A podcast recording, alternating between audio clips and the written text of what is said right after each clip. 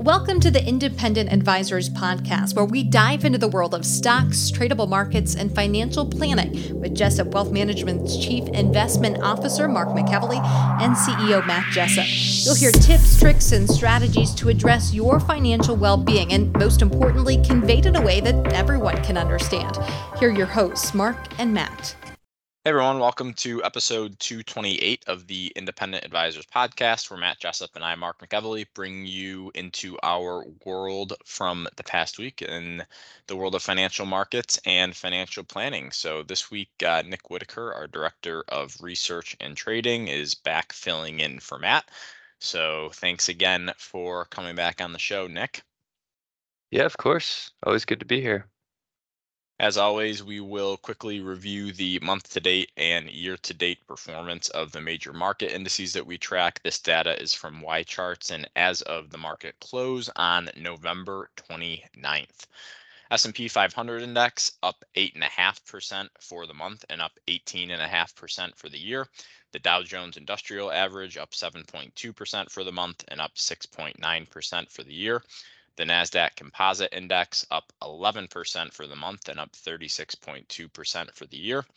The Russell 2000 Small Cap Index up 8.8% for the month and up 2.6% for the year. And the Vanguard All World X United States ETF up 8.1% for the month of November and up 8.3% for the year.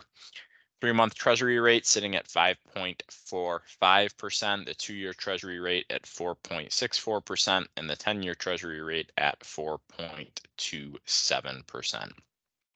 So moving on to big headlines and current events from this past week. I think the biggest thing, Nick, was uh, that sadly Charlie Munger, uh, who is who was Warren Buffett's uh, right hand man, passed away earlier this week, and he was 99, but he helped uh, Warren uh, run Berkshire Hathaway, obviously, uh, had a tremendous impact in the investing industry, uh, is viewed as one of the legends, really, uh, when it comes to investing. So, um, you know, our industry, I, I, am sure, is saddened by that news, but, mm-hmm. Uh, you know, he did a lot of good things for for the finance industry, I think.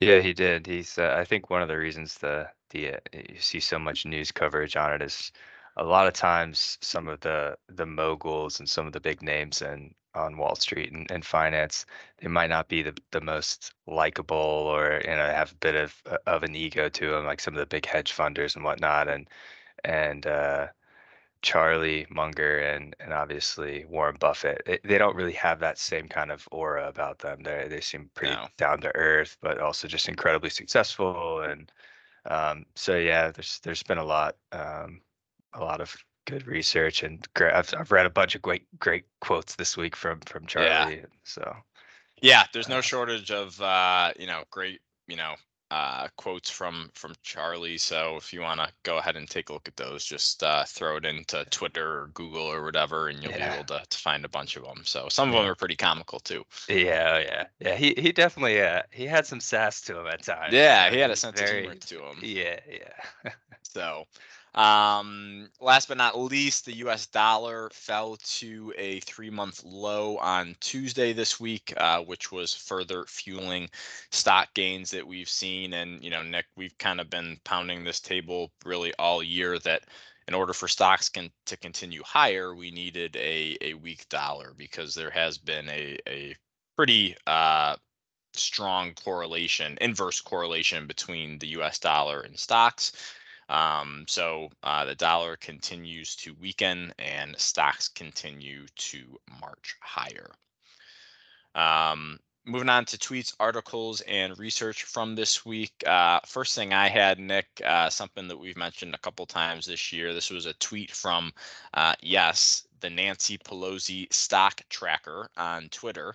Uh, and this was from November 16th and they said alarming news. Senator tommy tuberville whose net worth is approximately $16 million is betting against tesla.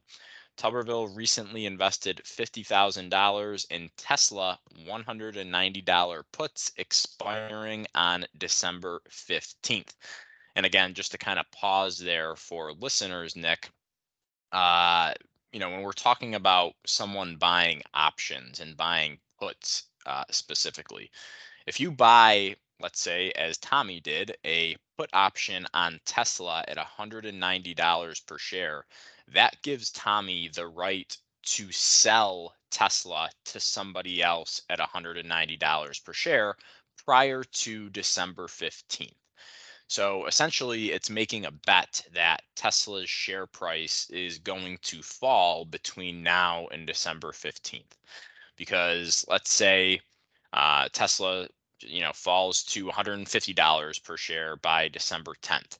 Tommy can then send or sell Tesla shares to somebody else at $190 a share and buy Tesla back at $150 per share. And he just made that $40 per share profit, right?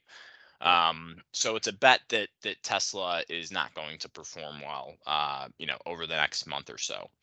They continue to say that the unsettling practice of politicians leveraging positions over companies they legislate promotes a critical discussion on the ethical implications of whether such speculation actions should be permissible in public office.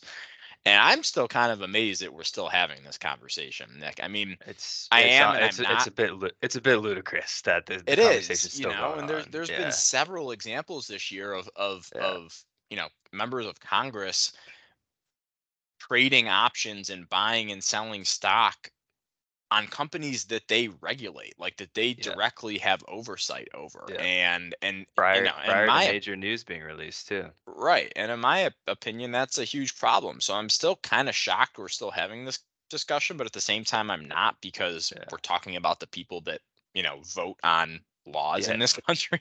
Yeah. Uh, so uh, maybe maybe we should we shouldn't be so surprised. But I mean, and it's not. It's, this isn't a Democrat thing. This isn't a Republican thing. It's Yeah. a it's a both. political It's problem, both. Yeah. right? They're both incentivized to not pass legislation that allows them to bet on stocks that they have inside information Oh, on. yeah, right? They it's- I both, mean, both if- parties do. If people want some entertainment this weekend, take some time and Google, you know, the net worth of of these politicians prior to them going into office and then after uh, Yeah. office. So it's Yeah. uh, it's it's Or, or yeah, or Google or Google how much money they make on certain trades, or or I mean, there's there's yeah, all there's kinds. a bunch of a bunch of websites out there that you know that that- post you know all of these trades by by Congress, and there's even an app now, Nick, that you can like open up this app, and it's a trading app, and you can literally trade the same way these politicians trade. And obviously, it's going to be delayed because Yeah. you know that time. Uh, Yeah. until they're mandated to to file those trades is a little Yeah. lagged, but you can Yeah. literally, you know, and you know, buy and sell the same things that these politicians are are, are buying Yeah. and selling. So, um, yeah, just I just so- thought it was interesting. so for people who are curious, they the politicians they do have to report or they're supposed to report when they uh, I think it's 30 30 day lag. I could be wrong on that. Yeah, Um, I'll but, look they, it up but while you're talking about it. but they do have to report on on the names that they invest in. Um, but there's been some speculation that there are a, a decent percentage of politicians that just they just don't report it. They just like Within just refuse- 45 yeah, they days just 45 days. Okay. Yeah, they just don't report it. So it's interesting to see like some of the ones that do report or like the you know Nancy uh, this this uh, researcher is obviously called the the the Nancy Pelosi stock tracker. Nancy Pelosi is one of the ones that is just brazen with it. Right. Not even Um, trying to hide it. She's not even trying to hide it, right? Uh, but um, she reports it. But there are other members of both parties that you look at their net worth and you're like, we know they're invested in the stock market, but yet you, you look at the history of their transactions and there are none. It's like, wow. Uh, and okay. some of them, I think, like Pelosi in in particular, you know, you look at her Or- performance over the past, you know, two decades has been better than like 95% of the smartest investment managers in the world, right? Yeah. Oh yeah, yeah. It helps when you when you know it's gonna happen. yeah. Yeah, she literally It sure uh, at, at times has the crystal ball, and people. I was yeah, it's funny you said that. I was just gonna say that. We always talk about having that crystal ball. Yeah, Uh, you yeah. know. That's it. And people, and another thing listeners might be thinking about is, oh, okay, well, why don't why don't people just follow what they do?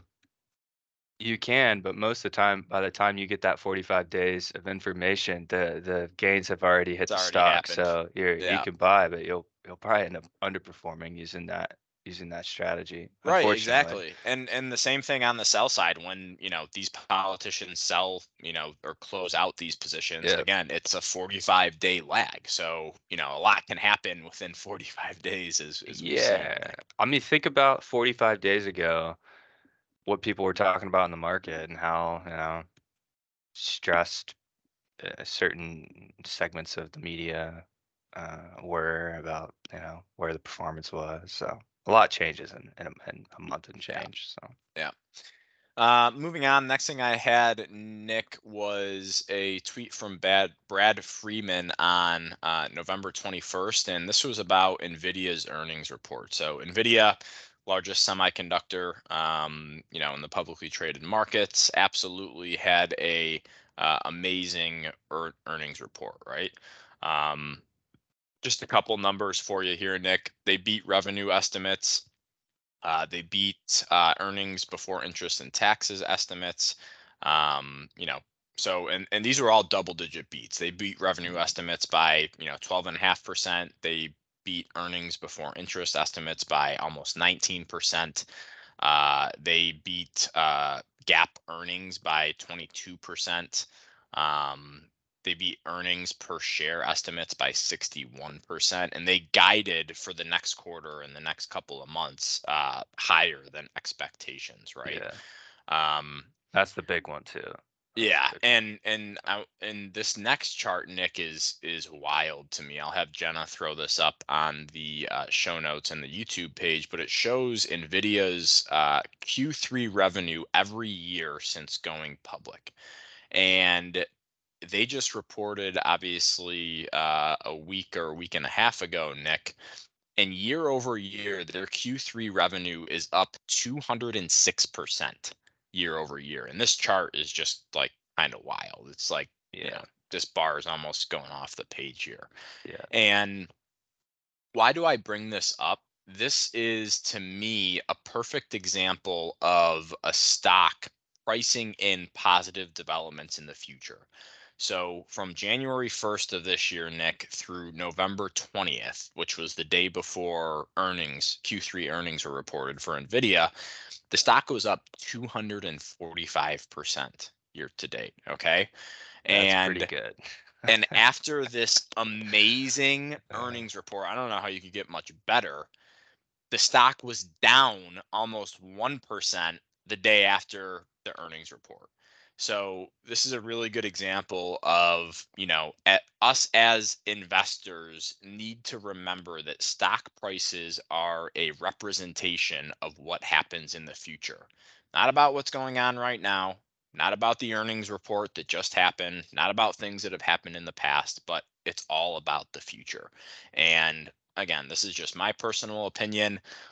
The you know, triple digit gains that we've seen in companies like Nvidia this year, it's because people are forecasting these types of earnings reports going forward. So um, you know, I don't think we any of us should be surprised by the strength of you know nvidia at this point in time Yeah, no, not at all. It's this uh, the street was almost expecting them to come out and, and beat across the board. I think if they didn't if they didn't beat as substantially as they did, I think the stock would have been down and even a little bit stronger. Right. Um, two two quick points. One, uh, just to let uh, listeners and viewers know that when we're talking about these past two names, Tesla and Nvidia, it's not a recommendation for or against these names. We're just bringing up examples uh, to talk about uh, bigger bigger picture stuff. Um, and the second piece is uh, this this second chart you put up here, where it shows the Q the Q3 revenue uh, since going public. Uh, I I've talked to people in the past, and they they've asked a, good question uh, about you know what's the point of going public and you know why and Um, this is a good a good chart to illustrate that, and it's it's access to the capital markets that allows you to build and grow your business and scale your business at, at a more substantial rate. Um, without access to the public markets, there's no way you see this kind of revenue growth for for really. Uh, I, I shouldn't say this type of revenue growth, but uh, this type of revenue growth including the fact that we're talking about $18 billion, you know, the, the mm-hmm. substantial um, actual quantity. Um, um, allows you to scale, allows you to take on debt. So uh, it's a good kind of chart to illustrate that point. Um, yeah, thanks for thanks for bringing that up. It's just the pool the pool of money grows yeah. substantially when you know yeah. anyone virtually anybody can invest yeah. in, in, in a company's stock and you know provide capital then just you know yeah you think about like a like like an amazon for example you can start once you have access to the debt markets now you can and the capital markets and you're public you can start buying up little small companies tack on acquisitions to really build out and then all of a sudden you're adding their revenue to your profile and it get those those types of transactions are a lot easier um, whenever whenever you're public Mm-hmm. Yeah, great point. Uh, last thing I had, Nick, was a uh, kind of just a brief summary of a talk given by Morgan Housel on November 2nd in Detroit to the CFA uh, Society. And this summary was written up by Peter Lazaroff, who has been a guest on the podcast before. And Morgan was speaking about why people like predictions and misunderstand risk. So this was right in my my wheelhouse because I uh, am a strong advocate against market predictions, and uh, you know this this really uh, hit home with me here with with what Morgan had to say. So uh, he starts off by saying. Morgan shares two reasons why predictions will never go away despite the horrible track record in the financial industry. First, it's exciting to predict change. It can be extremely lucrative if you're correct. So we're always going to be drawn to predictions. And we saw this, you know, in the great financial crisis. You know, people were predicting the 50% market correction. And those people who predicted that and got it right are still reaping the rewards from that, right? They're still getting media time. They're, you know, they have a lot of followers out there on on social media so they got the audience they captured that audience. movie movie rights. Movie rights right. Uh, second there's a lot of discomfort in the uncertainty that humans feel from the idea that the future is inherently unknowable and predictions even if incorrect reduce that discomfort one really important point that Morgan makes is that the financial industry, as well as many other fields like politics, medicine, etc., are reasonably good at predicting some parts of the future, but they are terrible at forecasting the surprises, which tends to be all that matter. Events from the past 25 years that truly moved the needle in the economy and changed the world were surprises like 9 11, the Lehman Brothers collapse, and COVID. Common denominator of all three of these is that nobody saw them coming. These once in a decade events are always going to be impossible to predict. Risk is what's left when you think you've thought of everything. It's great to analyze all of the risks in front of you and come up with a probabilistic analysis of how they're going to impact you, particularly at the individual level as you think about the risks to the personal finances. But then you have to accept that the biggest risk is what's not on that paper. And it's always been like that. You can state with certainty that the biggest economic event over the next 12 months, five years, or 10 years is something that nobody in the world is thinking about. And with all these examples of risks that nobody predicted, they seem obvious with the benefit of hindsight.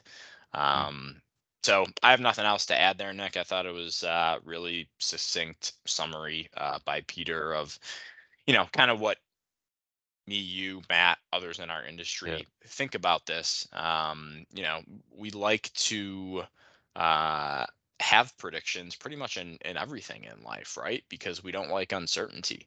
Um, you know, for example, like going into a golf tournament, you know, I have a, you know, a, a, a golf partner that he comes and plays at my member guest. I play at his member guest. His name's Chad you know weeks leading up to it we're like hey how are you how are you playing? How are you how are you playing? How do you think we're gonna we're gonna play? And it's like all of that none of that matters. It's just Yeah. it helps with discomfort. And and that's why you know i was able to sympathize with this article so much is uh because i realize it in my in my day-to-day life and it's no different for for the markets.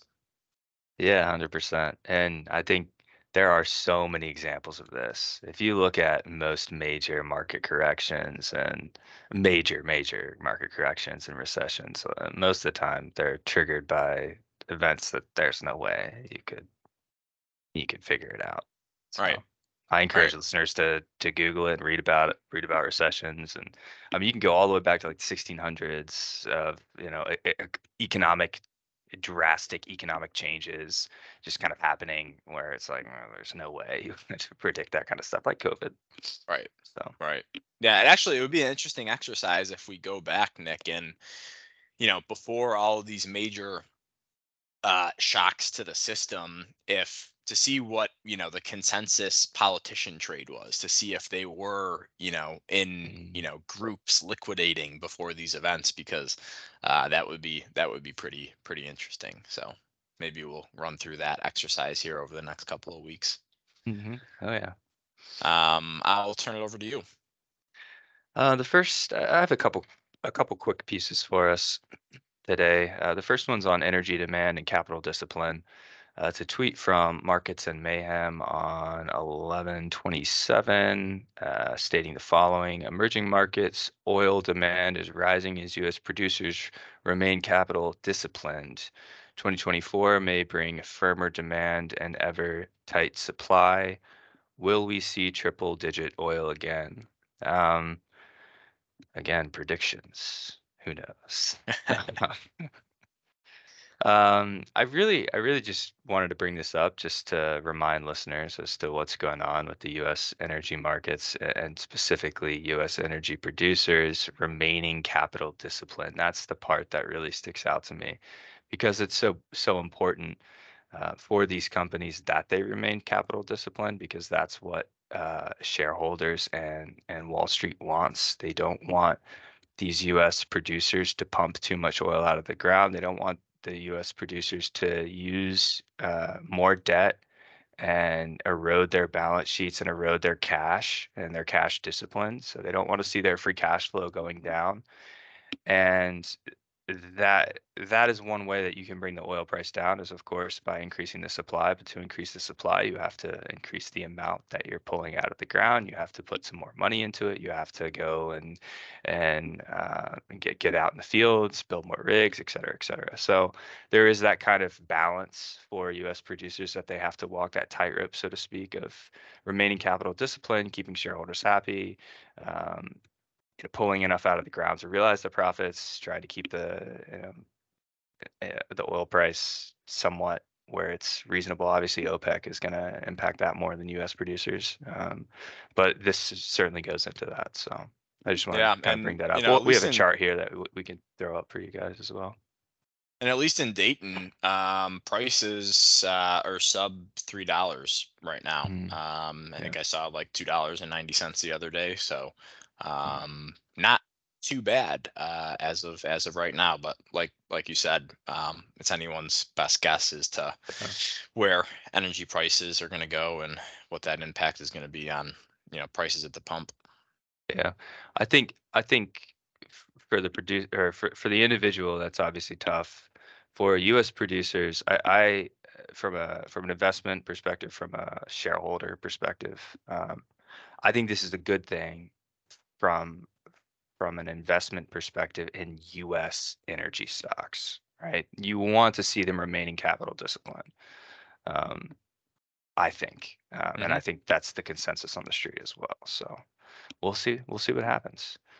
Um, the next piece I have is a historical chart on Fed tightening, and this is research from Jurrien Timmer. Uh, he's head of macro strategy at Fidelity, uh, and he says, I, "I love Jurrien's charts. They're really cool. Um, he he kind of has his own way of building these charts, um, and I've I've used a lot of them in the past. So we'll throw this up for you, and then I'm going to read what he wrote here."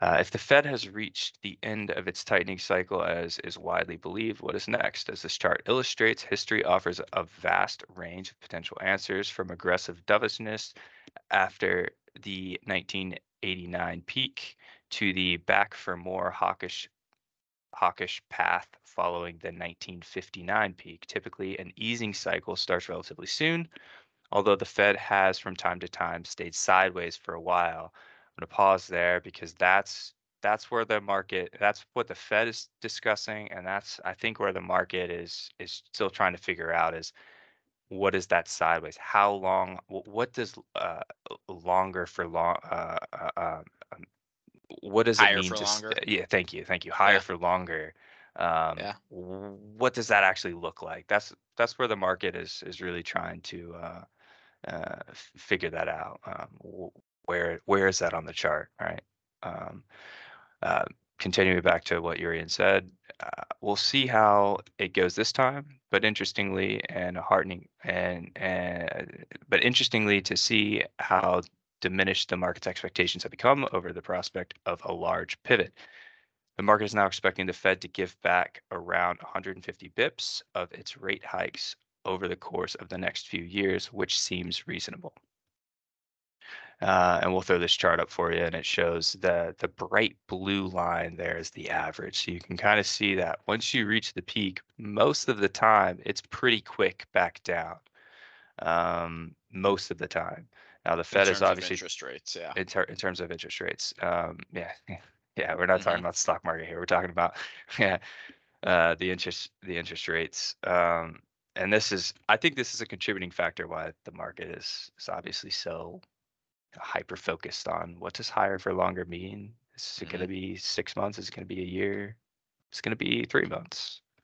Right, So- because that has um, a broader effect on the economy and the availability to uh, take out money out for loans. It has an effect on uh, housing prices. It has an effect on mortgage rates. Um, you know, has an effect on what you're getting paid to hold cash in your bank account or a money market account or a certificate of deposit. So it really does have an effect on a lot of areas of people's lives. Um, you know and and and usually uh, when we have a easier monetary policy meaning lower interest rates uh, it incentivizes people to you know borrow money and spend money and have that circulate throughout the economy which is a good thing um, so uh, again anyone's prediction as to what exactly happens with uh, interest rates. I don't even think the Fed knows what's going to happen, you know, with interest rates or Yeah. what their decision is going to be in a couple of months. Um, so, uh, you know, it, it is a really good piece, and, and Jurrien does provide uh, great, great content. So, yeah, Pretty cool, pretty cool charts. So thank you, Jurrien. Uh, the last piece I have is uh, from our, our friend Charlie Bele- uh, on U.S. housing affordability. Um, he says uh, the following U.S. housing affordability is worse today than the peak of the last housing bubble. The median American household would need to spend 44.7% of their income to afford the median priced home, which is a record high. And there's a, there's a chart that we'll we'll uh, throw up on on on the screen for you guys. Uh, this kind of falls right in, in line with the Fed rate hikes. And why is the Fed why, why has the Fed hiked rates as as much as they have? It's to combat inflation, um, and obviously uh, that's had an an adverse reaction uh, or, or an adverse effect, I should say, to individuals. Uh, bottom line, so to speak, and that's you can really you're really starting to see that in the housing market because the housing market as much has not um, had that fall off that some people were predicting. Um, it's stayed relatively strong. So you add that with higher interest rates and higher inflation, price of groceries going up. Um, it, this chart is pretty representative of, of what's going on. So um, e- even regardless of of what we've seen and what the Fed was studying with the employment situation, which is still relatively strong, um, you know, there's the consumers still have been hit to some to some degree. yeah, I mean, just when I first read this, I mean, I was kind of like, wow, that's that's a lot, right? The Yeah. median American yeah, a household will need to spend, you know, almost 45% of their income to afford the median priced home. So, you know, Yep. the middle, you know, the middle Mhm. of that. Um, but it's interesting, Nick, because if you go look at this chart, you know, prior to the great financial crisis, we were right around 42%. So not that far off from where we are now. Yeah. And, you know, I think housing is an interesting topic because I think there's a ton of recency bias.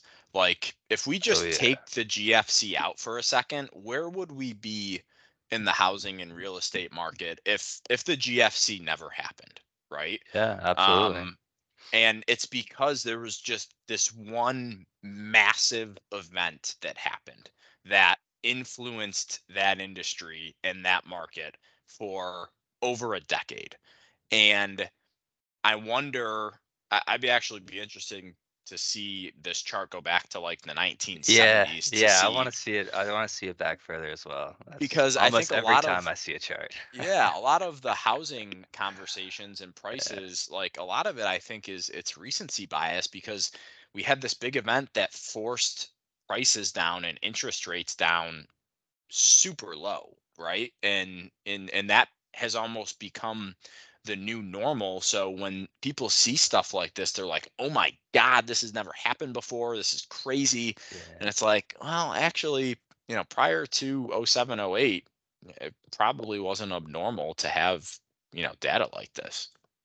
Yeah, I think it. I think it's it's definitely on on the high side, but um, yeah, the, obviously the the great financial crisis really reset the housing market down, and particularly you know as you're looking here and thinking about just kind of like household budgeting and whatnot, you're thinking about that that thirty percent range. Um, I also think it depends on the market you're in, you know, and and uh, regionally. I mean, um, you know, you're you're probably not going to be on that 30% if you're in in some of the major cities, you know, Chicago, New York, San Fran, San Fran Right. for sure. yeah right? oh gosh So yeah it, it it depends. It's this data is always interesting. Um, it's a nice it's nice uh, data to see tr- to try to suss out the big picture. But that's another thing with with housing and and inflation. It, it can get very regional um, and, and impact different regions pretty drastically. Um, yeah So yeah we, we, sure. we try in the industry our best to to understand you know the the the median and and the means and and and that side of things but when it gets down to you know all the way down to the individual that's where um you know it just depends on the individual situation right Yeah. And that's kind of uh, a good lead in into our uh, financial planning topic of the week, Nick, which was a tweet from Ben Carlson on November 17th. Uh, Jenna will put this up for our YouTube viewers and our uh, podcast listeners in our show notes. He says, Why there won't be a housing market crash in one headline. And he shares a picture from Business Week and the title of the article is The Share of Americans Who Are Mortgage Free is at an All Time High. Almost 40% of U.S. homeowners own their homes outright as of 2022, many of them baby boomers who refinanced when rates were low. And I thought this was really interesting, Nick, because, you know, for the past however many years, couple of years, everyone and their mother is predicting a housing market crash because of how quickly home prices have skyrocketed after after COVID, right? Mhm. Um, and I can tell you from from talking to a lot of baby baby boomers about this specific subject, a lot of them aren't rushing to sell their homes that that are paid for, right? So if Yeah. you're waiting for housing prices to collapse, you might be waiting a long time. And again, I think a lot of this has to do with recency bias that the last housing market recession, you know, was the great financial crisis. And not all housing slowdowns are going to look like that. Prices aren't always going to fall by 40 to 50% or even even more. Um, I mean, Yeah. just think about it. Why why would the majority of Americans sell their current home that's paid off to buy number one, a more expensive home, and number two, have a more expensive mortgage rate or a mortgage rate at all. Um, You know, I just don't see that happening unless there's another catastrophic, you know, economic event that would Yeah. force people to tap into the equity of their home and that's really getting down the rabbit hole but Yeah. um you know it, it wouldn't surprise me if you know these these housing prices to use something that you said earlier stay higher for longer mm-hmm. Another scenario to to play out for listeners regarding the baby boomers is okay, you have a house that's paid off. Why, if you want to downsize, because that's typically what you would see is, you know, maybe someone wants to downsize or they want to move to more of a retirement location. What what's the downside of just holding holding on to it for a few more years until rates come down? right right? Why wouldn't you do that? And then at that point, okay, you still m- might be paying a, a higher price for the home, but at that point, you can finance it much cheaper. Um, why wouldn't you just kind of wait if, if you can? Probably should. So, right. yeah, I, I agree with the article. I don't I don't expect I don't expect the housing market to fall off a cliff. And, and we've been talking about this for years at this point with people asking us questions about, you know, what's up with the housing market and is it going to fall off? And I think we talked about, you know, expecting to see a little bit of a pullback, which we did for a while. Um, not drastic, but a little bit, and and it's kind of gone back up a um, a tick.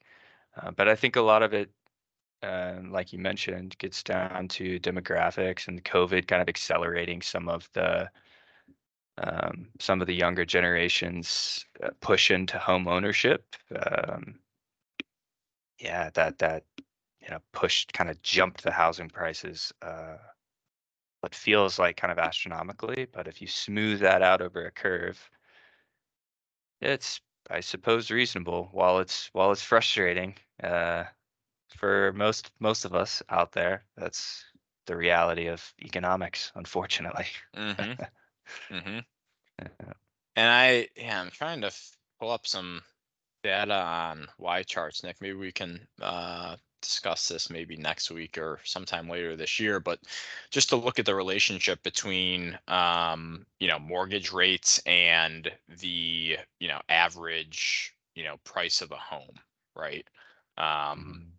you know because that in my I opinion would we we've definitely had we've definitely seen research on that, but I don't I don't have anything off the, at the top of my head um, yeah for that. maybe But we this yeah we've seen could be a charts, yeah, separate podcast topic but yeah i mean charts in the past about that. because if rates go back to you know rates go back to zero i think you're going to have a, a spree of a buying activity because there's Yeah. there's been you know a lot of people that you know are waiting waiting waiting for things to get a little cheaper before you know buying Yeah. a house It makes a big So- it makes a massive difference. And that's what that's what it gets down to on on the individual side of things is when you're buying a house at s- five, six, seven percent versus you know three, four percent. It's drastic. Your mortgage payment is is drastically different. So Mhm. yeah, I, I get it. It's tough. It's tough. But uh yeah i got you know i got a lot of friends that stable. are you know Yeah. looking around and that are Yeah. renting right now and want to you know buy a house or buy a piece of property to start you know building that equity Yeah. um but they're just like i just every house i look at it's like there's no way i'm paying that for you know For what it is, yeah. yeah exactly Yeah, I I dealt with that in the Charlotte market um, back in this a few years ago, 2019. I felt I felt like that, where I'm looking at these homes and like, wow, this is crazy. And uh, it's really funny because those same homes that I was looking at are 100% more expensive now. Uh, maybe Right. not 100%, but drastically more expensive. And I'm just still scratching my head. So I was thinking there's no way it'll keep going, but it, it did Yeah. and that that's that gets back to that comment i made about the you know the median household and all of that regionally it really it does have an impact where it, it affects every region yes but the degree to which it affects your region uh, can be can be somewhat drastic you know if you're Right. looking in and somewhere in the midwest outside of a major city relative to you know, like I mentioned Charlotte or Chicago or those major cities, it's going to feel much much more drastic because it probably is. yeah, for sure. Yeah. For sure.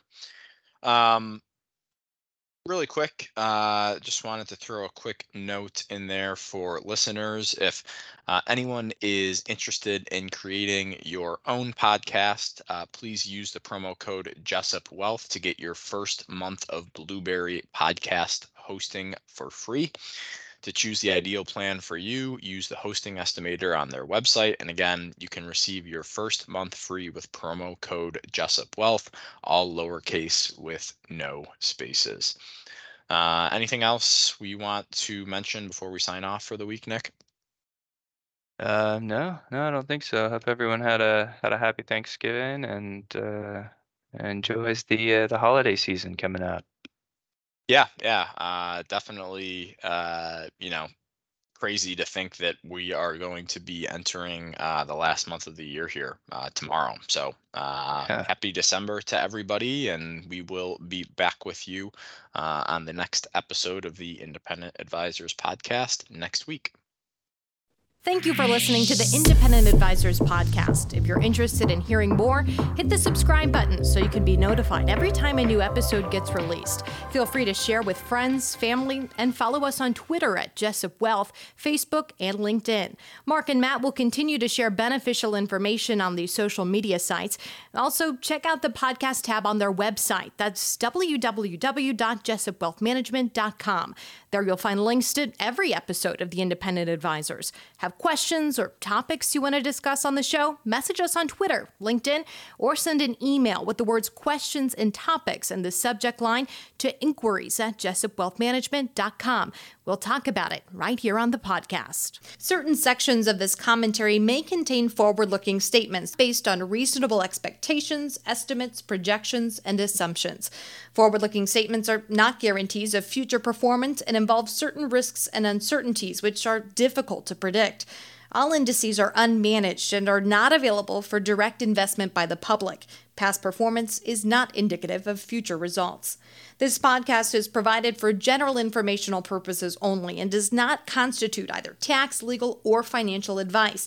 Although we do go to great lengths to make sure our information is accurate and useful, we recommend you consult a tax preparer, professional tax advisor, financial advisor, or lawyer regarding your specific circumstances. Investing involves risk, including the loss of principal. No strategy can guarantee any objective or goal will be achieved.